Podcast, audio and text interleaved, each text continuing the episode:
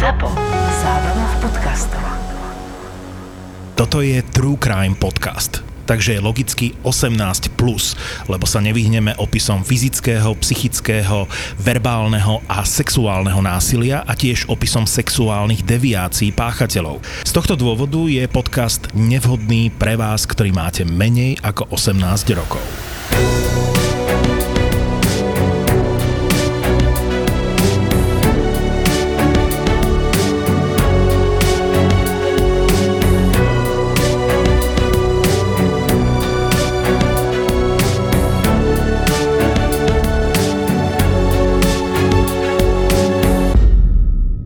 Ako ťa začalo byť? Kde bola vlastne taká tá prvá facka, alebo čo sa udialo? No lebo som povedala, že už nechcem s ním byť, vlastne, že mi tento vzťah nevyhovuje, tak vtedy sa nahneval, lebo už mám niekoho iného. No vtedy ma zbil, zamkol a fakt, že za tie 4 dní som dostávala každý deň. To bolo také, že facky najprv, potom boli kopance, ja som mala potom vlastne aj e, puknuté rebra som chodila na také inekcie, aby mi to uvoľnilo, lebo som nevedela dýchať. Modrný som mala po sebe, čo som sa naozaj hambila chodiť kdekoľvek, ale hambila som sa na druhej strane to nikomu povedať. On ti potom robil, čo že ťa normálne zamkol doma, aby ty si neodišla, alebo? Áno, aby ja som neodišla. A raz sa mi to podarilo po štyroch dňoch, keď uh, niekde boli s chlapcami piť, takže bolo pity a už som si všimla, kde odkladá kľúče, tak som v noci ušla. Počúvate Profil zločinu s Kristínou Kevešovou. Ten príbeh tvoj začal asi tak, že si sa zamilovala, že? No určite som sa zamilovala. Asi každý máme na začiatku vzťahu také rúžové okuliare a ani by som si nebola pomyslela, že sa z toho môjho partnera, ktorého som brala ako boha, že sa z neho stane proste násilník. Čo sa stalo? Ako ste sa zoznámili? Asi ako bežne mladí ľudia na internete, No a postupom času nejako ma obmekčil, stretli sme sa a fakt, že choval chovanie ako gentleman. Úplne, tak som sa povedala, že wow, už aký úžasný chlap. Ale netrvalo to dlho a zmenil sa úplne.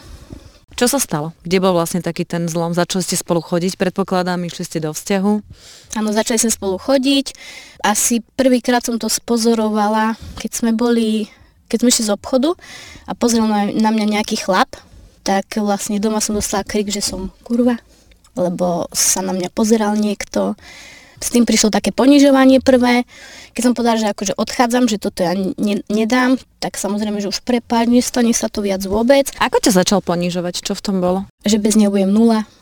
Nič, keď sa s ním rozdiem, lepšieho si nenájdem vôbec už nikdy v živote.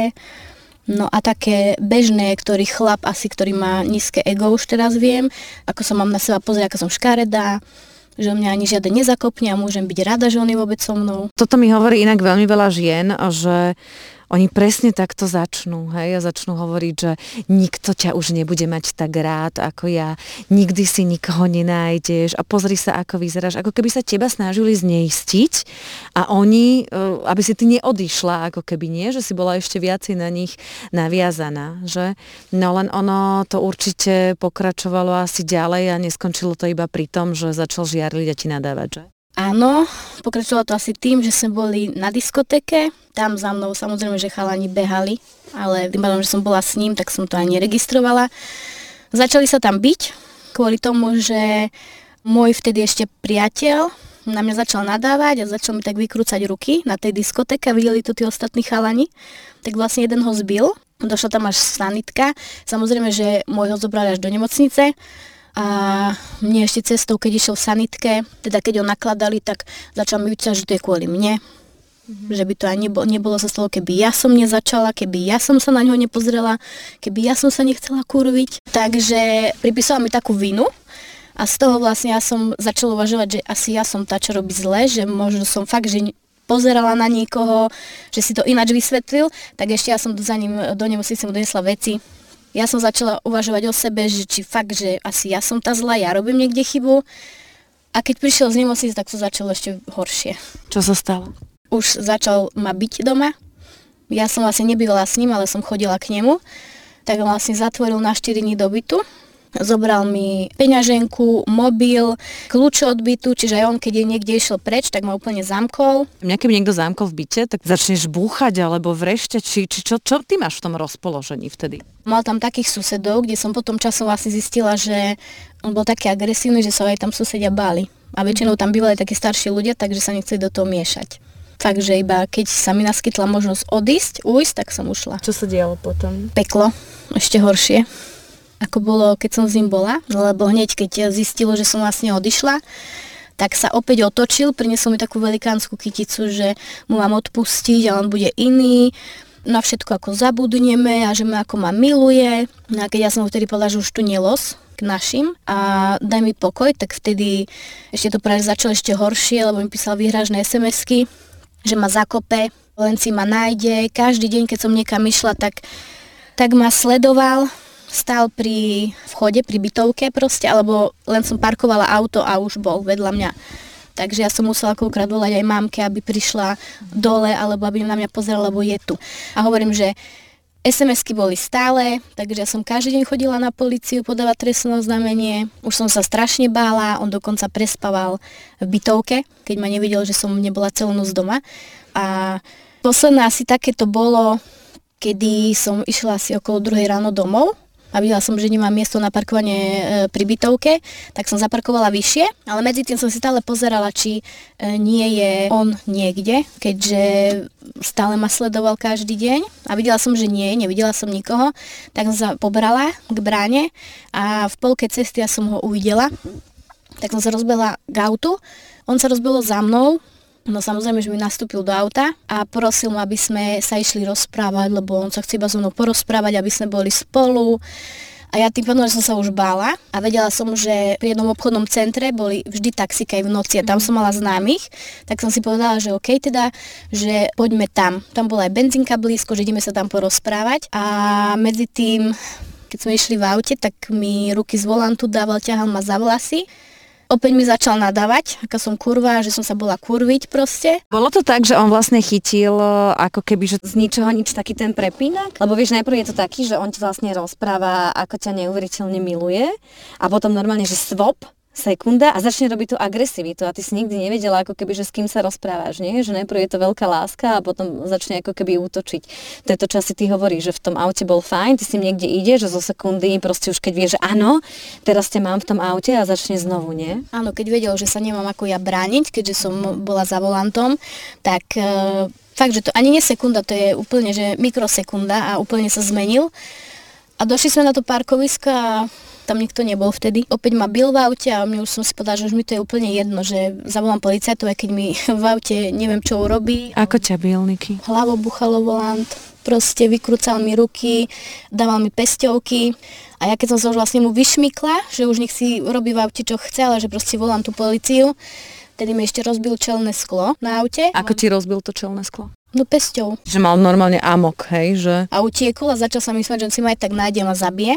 Volala si policiu v tomto okamihu? Áno, volala som vtedy policajtov a prišli dve auta, pemiečkari, ale už oni vedeli, keďže ja som naozaj každý deň podávala trestné oznámenie, už vedeli ma aj po mene všetci, no tak e, auto som nechávala na tom parkovisku a zobrali ma policajti na policajné oddelenie, kde akože mám dať trestné oznámenie podať a policajt mi povie za okienkom a proste videl, aká som uplakaná, že mám modriny, ako som mala tie vlasy, lebo však mi ich e, ťahal tie vlasy, tak mi povie policajt, že to je iba taký priestupok že to je proste nič na trestné oznámenie. Hovorím už, že keď si pozrite, že chodím každý deň tu a každý deň proste sa podáva to trestné oznámenie a on niekedy v minulosti mal aj také, že napadol nejaký chalanov v meste a tak, ale fakt, že sa to vôbec neriešilo. Ale veď oni museli vidieť, že tam je rozbité auto, že tam máš sklo, museli vidieť, že si mala asi nejaké modriny, alebo niečo si mala na tvári, hej, keď dostaneš akože pestiovku, čiže... Videli, ale vôbec to asi keby ma bol až zabil alebo niečo, tak až vtedy by sa to bolo riešilo.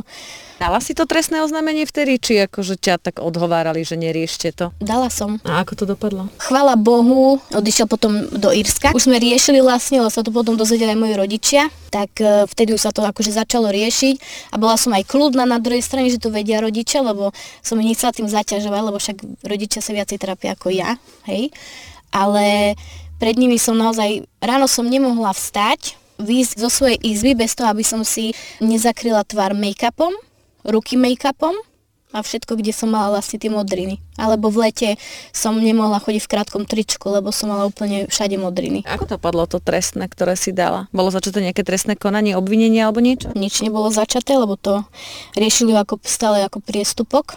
Ide do Irska, že tu, tu nebude vôbec a chvala Bohu odtedy nie je na Slovensku. Prečo si sa ty odhodlala, že chceš prehovoriť? Lebo ty si hneď napísala, že jasné, že idem, ja ti za to veľmi ďakujem, lebo treba pomáhať ženám, ale viem, že to nie je jednoduché, aj teraz ešte máš slzičky v očiach, keď, keď hovoríš. Preto, lebo ja som takisto, keď som ešte nebola toho obeťou, tak som si povedala, že bože, ženy, vy ste aké sprosté, no zoberiem sa, odídem od chlapa, ale keď som si to prežila, tak je to naozaj neskutočný strach. To je strach, že príde ešte horšie. Lebo naozaj ten tyran proste stupňuje tú agresivitu fakt je to buď tými SMS-kami, alebo sledovaním, alebo hoci čím, že vlastne človek nemá pokoj.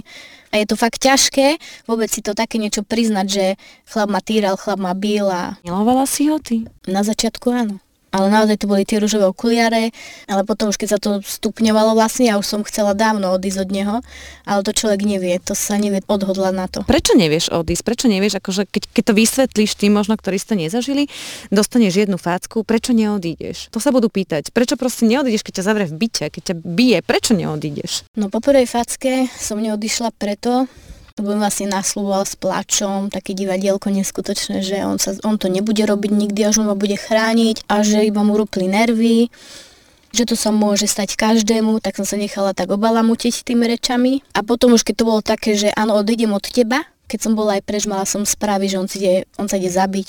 Keď ho opustím, zabije sa. Čiže bolo tam také citové vydieranie, že ti ho bolo ľúto, alebo že ja nechcem, aby on... Ľúto mi ho nebolo, vôbec mi ho nebolo ľúto, ale keď som vedela, aký je, tak som vedela aj to, že by to asi možno aj urobil. Mm-hmm. Lebo bol taký proste prepnutý. Keď fakt, že keď som povedala, že nechcem s ním byť, tak on sa ide zabiť. Jeho život už nemá zmysel, keď nie som s ním. A potom, keď vlastne prišlo to k tomu, že ťa prenasledoval, tak ako si sa ty cítila? Ono je to asi šialený strach. Vieš, ja to poznám iba z toho, že keď viem, že robím na nejakej kauze a naháňam pár magorov, tak viem, že musím sledovať, či ide za mňou nejaké auto, viem, že si musím očakovať, že ten pocit, a není to moc príjemný pocit sledovať, že kam ideš, kde ideš a stále sa nebyť sama a, a rozmýšľať a ty ešte keď tam uvidíš toho magora, že zase je tam.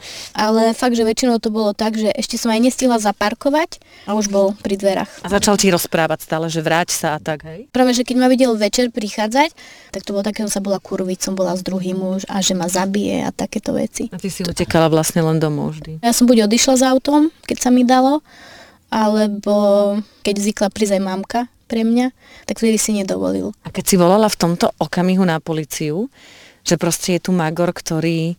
Mne to nejde do hlavy, vieš, že...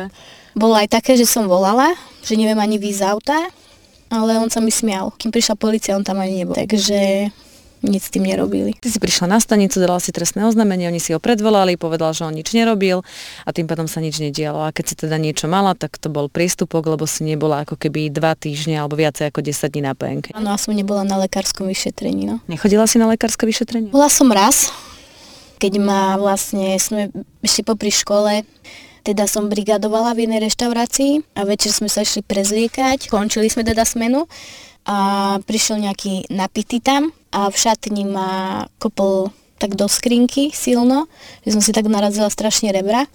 A vtedy som išla hneď na policiu a do nemocnice ešte so mnou policajti, ale tiež to nebolo akože nič, lebo som nemala neviem koľko dní akože by som ne, nebola práce neschopná. Áno, no ty tam musíš byť minimálne, myslím, že 10 dní a viacej, aby potom oni povedali, že hej, že či to je trestný čin alebo či je to priestupok. Myslím si, že už keď žena sa odhodla a príde na tú policiu, proste čaká nejakú pomoc.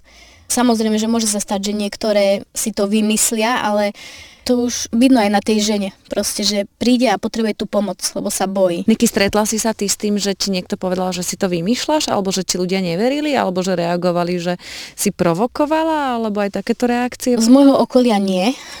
Každý proste videl, aj tie modriny, aj tak, vlastne tí ľudia, ktorým som to povedala, ktorí stali pri mne, ale jeho kamaráti, jeho známi, hej, tak možno si si veľmi hubu otvárala, alebo si mala byť ticho, nemala si ho provokovať. Našlo sa aj aj aj. Počúvate Profil zločinu s Kristínou Kevešovou.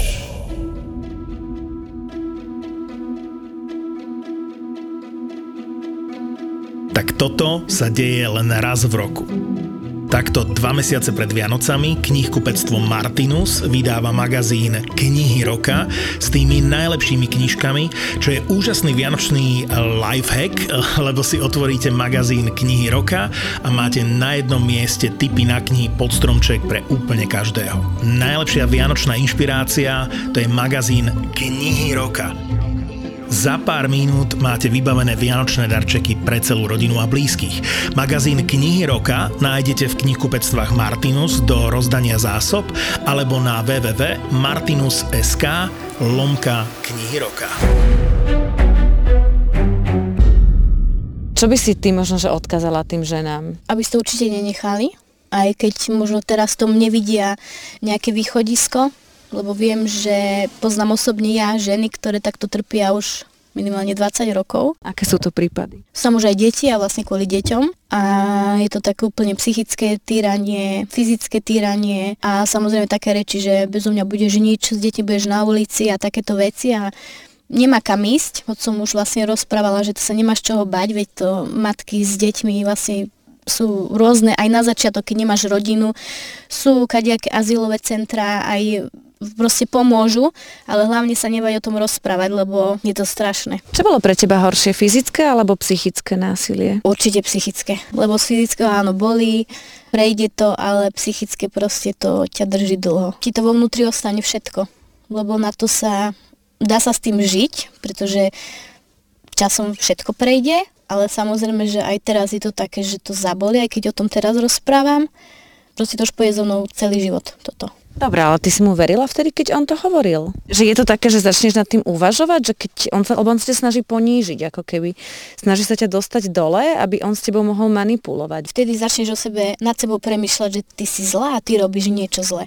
A začneš už nad sebou, že aha, tak asi sa zmením, nebudem mu to hovoriť, alebo nepoviem mu svoj názor, budem radšej ticho a stále hľadáš tú chybu v sebe, ale potom prídeš na to, že nie, že on je ten, ktorý robí zle a fakt, že ako schizofrenik zo sekundy na sekundu sa mení. Sekundu ťa miluje a v druhej sekunde by ťa zabil. Požiadala si ty vtedy o pomoc, keď sa toto dialo? Áno, známych, kamarátku. Mm-hmm. Ona dokonca chodila so mnou na policiu, mm-hmm. podáva trestné oznámenie a asi dvakrát prišla v noci. Keď uh, som bola sama doma a domáhal sa prísť ku mne a rozprávať sa. A vtedy tam boli aj tuším policajti. Keď potom začal e, ničiť veci v byte, tak som ich hneď zavolala aj policajtov. Takže oni o tom vedeli a na konci sa to už dozvedel ocko to bolo také, že vedela som jeho výraz a potom mi, že tu si sadni a hovor mi všetko. Tak som sa vtedy tak rozplakala, že som mu všetko povedala. On začal plakať so mnou, lebo mi povedal, že on je akože môj otec a že kto ma mal ako ochrániť, že hneď som mu to mala povedať také niečo. No a vtedy si to riešilo nejak na policii. Ale dovtedy nikto nevedel. Profil zločinov s Kristínou Kevešovou. Čo je možno, že také, že to tá žena nepovie? Je to aj také, že sa hámbi možno, že to povedať, že má takého partnera, alebo je ti to... Aj sa hámbi určite je tam aj hamba, ako to zoberie okolie, ako bude na teba vlastne pozerať to okolie, aj strach určite, radšej to v sebe tá žena dusí a povie si, že no, tak nepoviem, už teraz sa hambím, alebo povie teda iba niečo, nepovie všetko. Ale vôbec sa netreba hambiť ani bať. Treba proste, ak nechcú ísť na políciu, tak požiadať nejakú blízku osobu, aby s nimi išla. Aby sa jednoducho nenechali, tak veď žijeme fakt iba raz a prečo by mala žena vydržať takéto veci, keď môže byť aj sama šťastná a nemusí zažívať takéto strašné veci. Nikuška, veríš ty po tomto všetkom, čo si si zažila, že si mala takéhoto týrana v lásku a že sú aj slušní, dobrí muži? Určite som všetkých do jedného vreca nehodila, ale už človek ináč pozerá na tých chlapov proste a už si všímam také, možno pre niekoho to budú také banálne veci, ale všímam si, ako reaguje na aké situácie. Keď mu napríklad vojde niekto do cesty, alebo ako sa chová aj k iným ľuďom. Či je milý alebo nie, či tam má nejaké také sklony. Nehovorím, že to pozerám tak prehnane, že to sledujem, ale fakt ma zaujíma, ako sa chová k druhým ľuďom. Čiže pozeráš takú skrytú agresivitu, hej? Že niečo, čo ti tak ako cvakne, že aha, toto je... Áno, a keď mi to cvakne, tak proste už nie. Lebo si teraz dávam pozor na chlapov a som taká silnejšia. A urobila si veľmi dobrú vec, že si išla na policiu, že si chodila na tú policiu, teda aj keď ťa odbili a že si ich volala lebo vieš, keby si ich možno v niektorých tých situáciách nezavolala, tak už tu spolu nesedíme. Mohlo by to dopadnúť ešte horšie. Urobila si veľmi dobrú vec, že si sa zdôverila kamarátke a že si to povedala aj tomu tatinovi.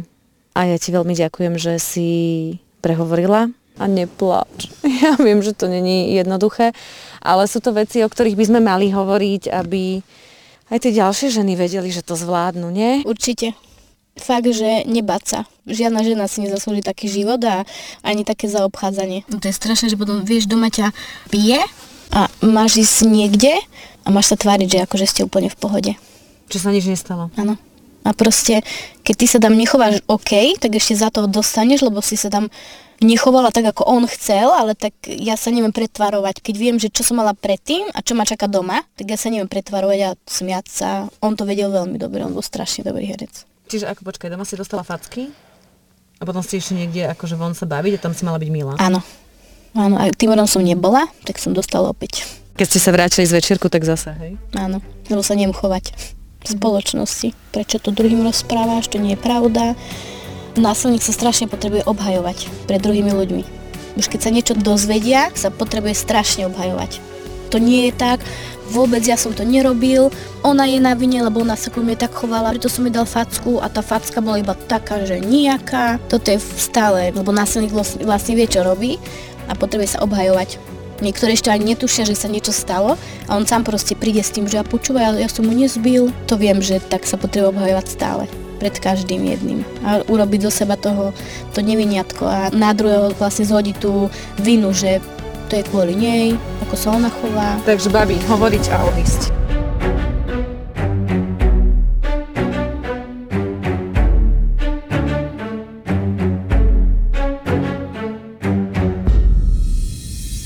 Čaute a zoznámte sa. Maťo je pilot, ktorý vás možno viezol na dovolenku. Ja v uniforme, a tak nepomohlo to, zjavne sa na mňa ani nepozrela a potom začala turbulencia, normálne jej zrenice sa zväčšili, zahrnuli sa okuliare v stres, panika, strašná turbulencia, tak ma chytila za nohu. Palo toto celé vlastne vymyslel a zavolal mi. E, Vlastní letecký simulátor a je obrovským fanúšikom lietania už od detstva. Nejaké obťažovanie zo strany pasažierov. Myslíš tak, že plesknutie po zadku Aha. a tak? No a Filip je spotter s licenciou PPL. Priority boarding, hej. Došiel som samozrejme posledný. Priority posledný. Vítajte v podcaste Poďme spolu lietať, plného príbehov zo zákulisia leteckej dopravy. Padne vám sánka. Na konci dráhy bola búrka, nechceli do toho vletieť, lebo tam bola akorát že nejaká dosť silná. Tak všetko, klapky, podvozky, speedbreaky, proste všetko išlo von. Ten vyletel z kokpitu, ten je tak strašne vynadal, keď je taká múdra, že nech si sadne teraz dopredu a nech s tým letí a odtedy už búchame, je mi to v poriadku. Mali ste aj nejaké netradičné veci na palube, čo ste prevážali? Mňa to tak napadlo. druhú prevážali, ale teda Plnú nebola... či prázdnu? E, Plnú. Je tu ďalší originál od ZAPO. Nový podcast Poďme spolu lietať.